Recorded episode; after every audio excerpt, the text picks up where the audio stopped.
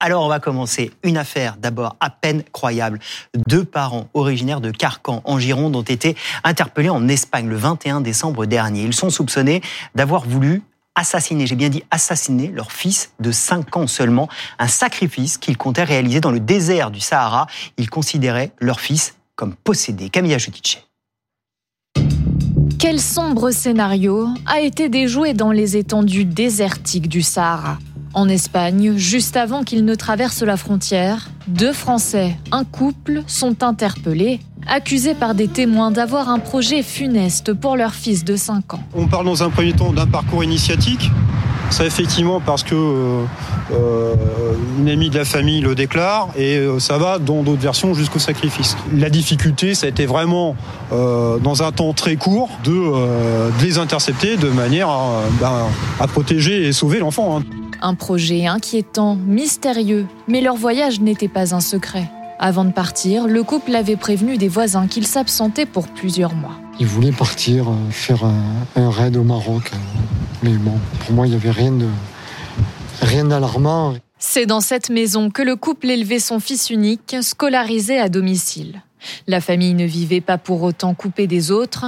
Les deux adultes étaient à la tête d'une école de musique. Ils participaient à la vie de leur commune de 2500 habitants. Mais la personnalité du père présente des éléments troublants. Flo, effectivement, est un homme assez charismatique. Hein. Il, parle bien, il, se défend très bien. Euh, je sais que lors d'une conversation, il m'avait expliqué que, c'est un enfant issu de la DAS, euh, donc avec un, lourd passé également. Fin octobre déjà, l'homme avait attiré l'attention des autorités. En pleine tempête Karan, il avait été hospitalisé d'office en psychiatrie après avoir été découvert dans les bois, nu et tenant des propos incohérents.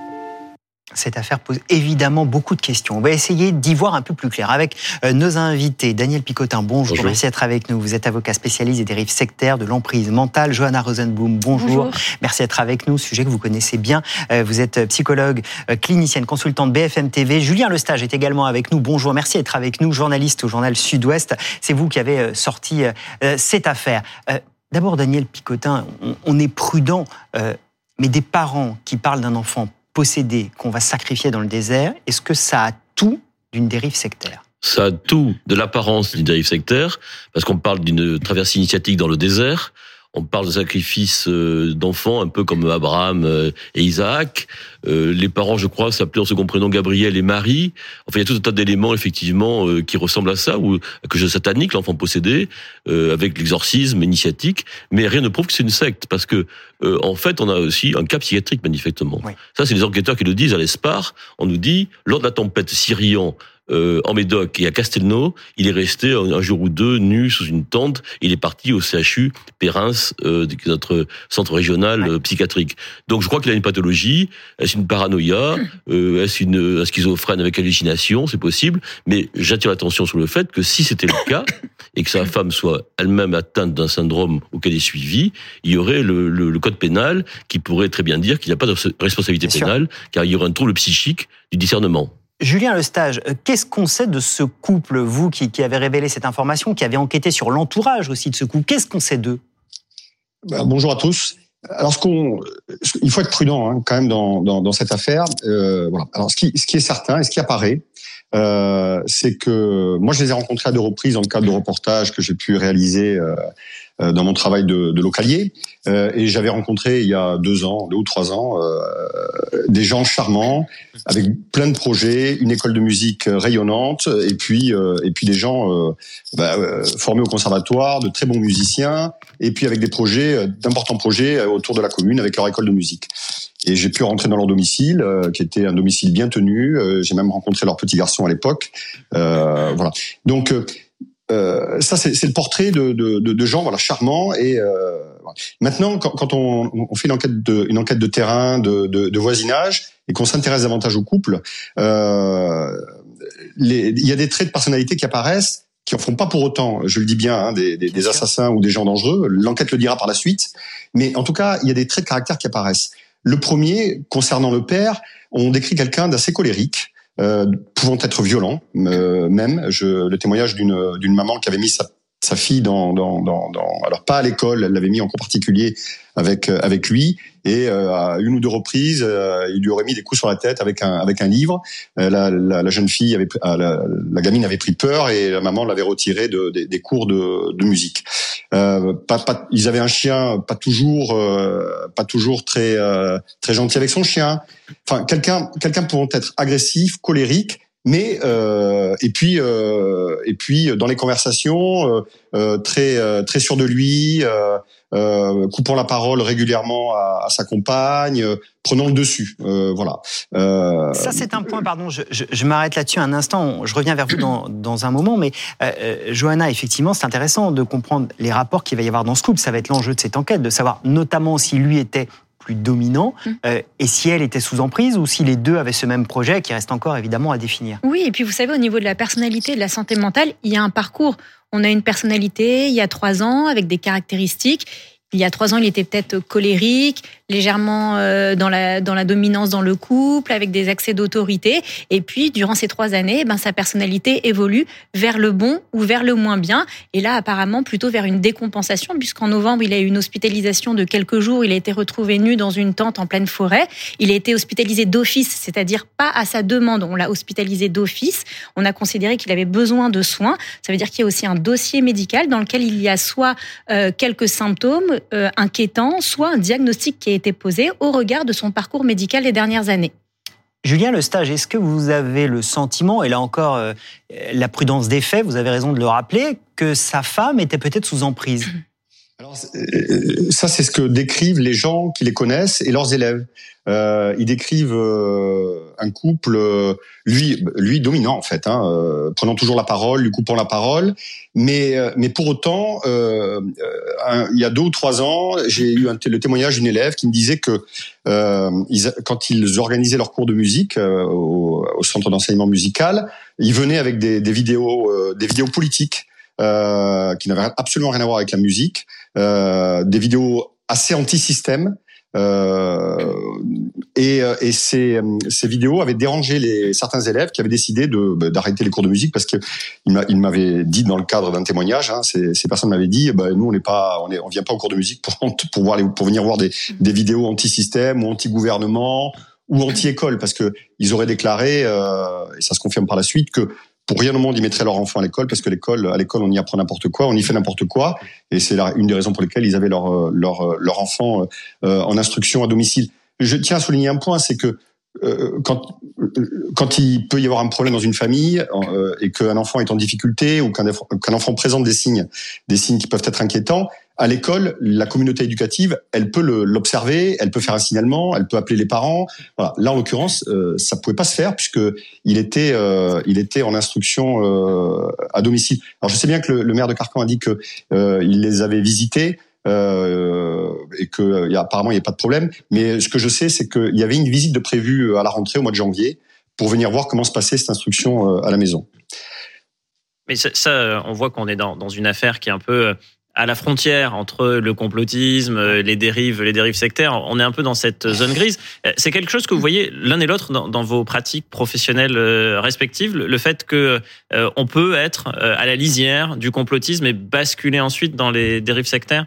Ce qui, à mon avis, est la lisière, d'abord, c'est que l'enquête n'est pas finie. Elle commence tout juste. Seule l'enquête pourra dire quelles étaient les pratiques du père, euh, parce qu'on a aussi des gourous euh, qui ont des grosses pathologies euh, psychiatriques et qui peuvent être responsables pénalement pour autant. Ça, c'est des experts qui le diront.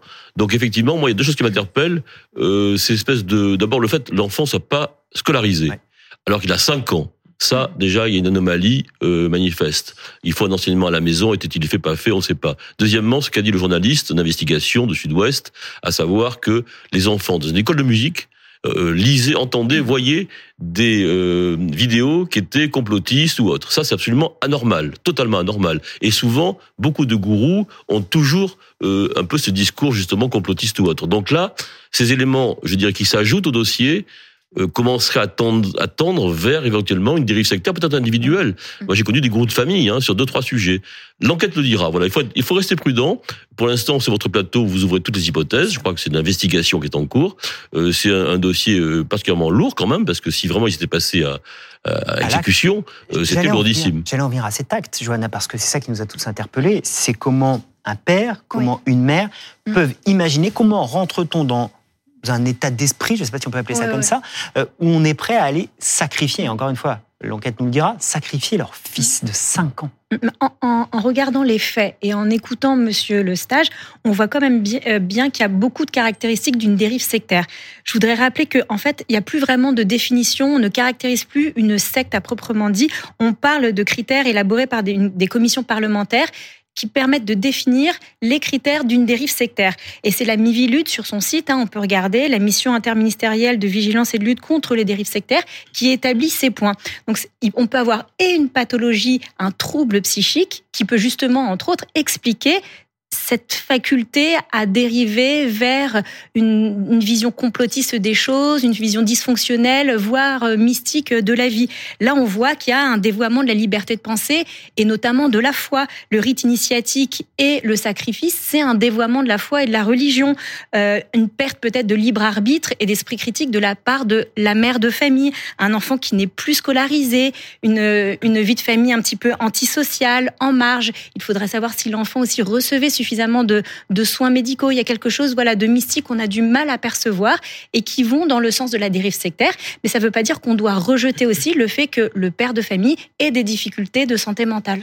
Euh, vous, citiez la, la, la, MIVILUD, qui est la mission interministérielle de, vigilance et de lutte contre les, dérives sectaires. Euh, cette MIVILUD indique que depuis deux ans, euh, trois ans, le nombre de dérives sectaires est en très forte augmentation. Est-ce que c'est lié au confinement? Est-ce que c'est lié au fait que certains sont devenus complotistes euh, mm. pendant la période du, Covid-19. Mm. Qu'est-ce qui explique cette augmentation du phénomène selon vous Selon moi, avant, on s'arrêtait à la secte. Et on voyait un groupe euh, sous la coupe d'un gourou, regroupés tous ensemble. On avait une image un petit peu euh, cinématographique de la secte. Et on se rend compte qu'en fait, une dérive sectaire, comme vous le disiez, ça peut être un père de famille sur ses enfants et sa femme, ou euh, sur un petit groupe seulement de personnes. Et donc, on a revu les critères de la dérive sectaire et on se rend compte que quand on parle de dérive sectaire, ça touche beaucoup plus de personnes que quand on parle de secte à proprement dit. Et pourtant, les mécanismes sont les mêmes. Vous aviez déjà un petit mot que, je prête à Marie-France Irigoyen, euh, la, psychiatre, qui euh, indiquait dans un chapitre d'un but de faiblesse la société facilitatrice. La facilitatrice, c'est l'information qui passe par les canaux uniquement internautes, c'est l'écroulement des religions, l'écroulement des partis politiques, des syndicats, etc., etc. Il faut se reporter à cet ouvrage très intéressant. Euh, effectivement, on est très perméable aujourd'hui, plus que jamais sans doute, curieusement. On est évolué et très fragile par rapport aux dérives sectaires. Julien Le Stage, euh, que disent les voisins, que dit l'entourage de, de ce couple? Alors, il y a deux. Il y a, alors, il faut se représenter le village de Carcan. Hein. Nous sommes dans le Médoc, une zone rurale, une cinquantaine de villages. Euh, Carcan, c'est 2400 habitants, donc tout le monde, tout le monde se connaît. Hein, c'est, euh, on, y vit bien à Carcan. C'est, euh, c'est une bourgade paisible. Euh, alors c'est les mois, hein, c'est euh, les mois, et puis les gens sont stupéfaits. Alors il y a des gens qui sont qui ont même une réaction, on le voit sur les réseaux sociaux un peu agressive, notamment par rapport au traitement qui a été fait par la presse de, de, de ce dossier. Et puis il y a des gens qui sont moins un peu moins surpris. Alors beaucoup quasiment personne ne pense qu'ils auraient pu faire du mal à leur enfant. Ça, ça, ça revient en boucle. En revanche, euh, euh, puisque j'ai eu des témoignages très précis, hein, euh, il y a des gens qui, euh, qui disent, mais euh, oui, ils, ils, avaient. Alors, on parle de dérive sectaire. Pour l'instant, encore une fois, il faut être prudent. Mais ce qui est certain, c'est qu'ils avaient un discours. Et ça, les gens le disent, les témoins le disent, les témoignages que j'ai le disent. Il avait un discours très, ils avaient un discours très anti-système, tout en tout en étant dans le système, hein, puisque mmh. je crois qu'il avait il avait candidaté pour être pour être chargé de communication à la mairie de Carcan et le poste lui avait été refusé parce qu'il n'avait pas les diplômes. Donc tout en étant très anti-système, mmh. ils étaient dans le système et avec leur école ils rayonnaient. Et les témoignages des gens autour, hein, euh, dans le voisinage, disent des gens qui sont fâchés avec eux, d'autres pas, mais ils disent euh, euh voilà, euh, elle était, euh, bah, elle était soumise, lui était dominant, mm. parfois agressif, et quand on pouvait discuter avec lui, il, il, tenait des discours, il s'intéressait après la, alors ça c'est une interrogation que tout le monde peut avoir, mais après la vie, la mort, qu'est-ce qui mm. se passe? Il, il, il, abordait des, des, des, thématiques un peu mystiques, ça ça revient aussi. Euh, donc, dans le voisinage, au moins, au moins trois voisins me disent que il commençait à, à, se poser des questions. Pour autant, euh, on voyait ce petit garçon euh, circuler avec sa maman, avec sa bicyclette. Il y avait, il, y a, je n'ai absolument aucun témoignage qui, qui, me, qui me dit ou qui me revient que le petit, le petit garçon euh, pouvait être, pouvait être maltraité. Merci beaucoup. Donc, il y a, il y a à la fois de la surprise et en même temps des gens qui ne sont pas tout à fait étonnés de, de, de, de, ce qui se passe aujourd'hui, en tout cas de ce voyage et de, ce départ un petit peu, un petit peu inopiné au dernier moment. Merci beaucoup, Julien Lesage. Merci pour tout votre travail. Passionnant d'avoir toutes ces informations grâce à vous. Je renvoie évidemment vers euh, vos articles sur le site de, Sud-Ouest. Euh, merci à vous deux pour vos expertises, vos analyses. On va continuer évidemment à suivre euh, cette affaire.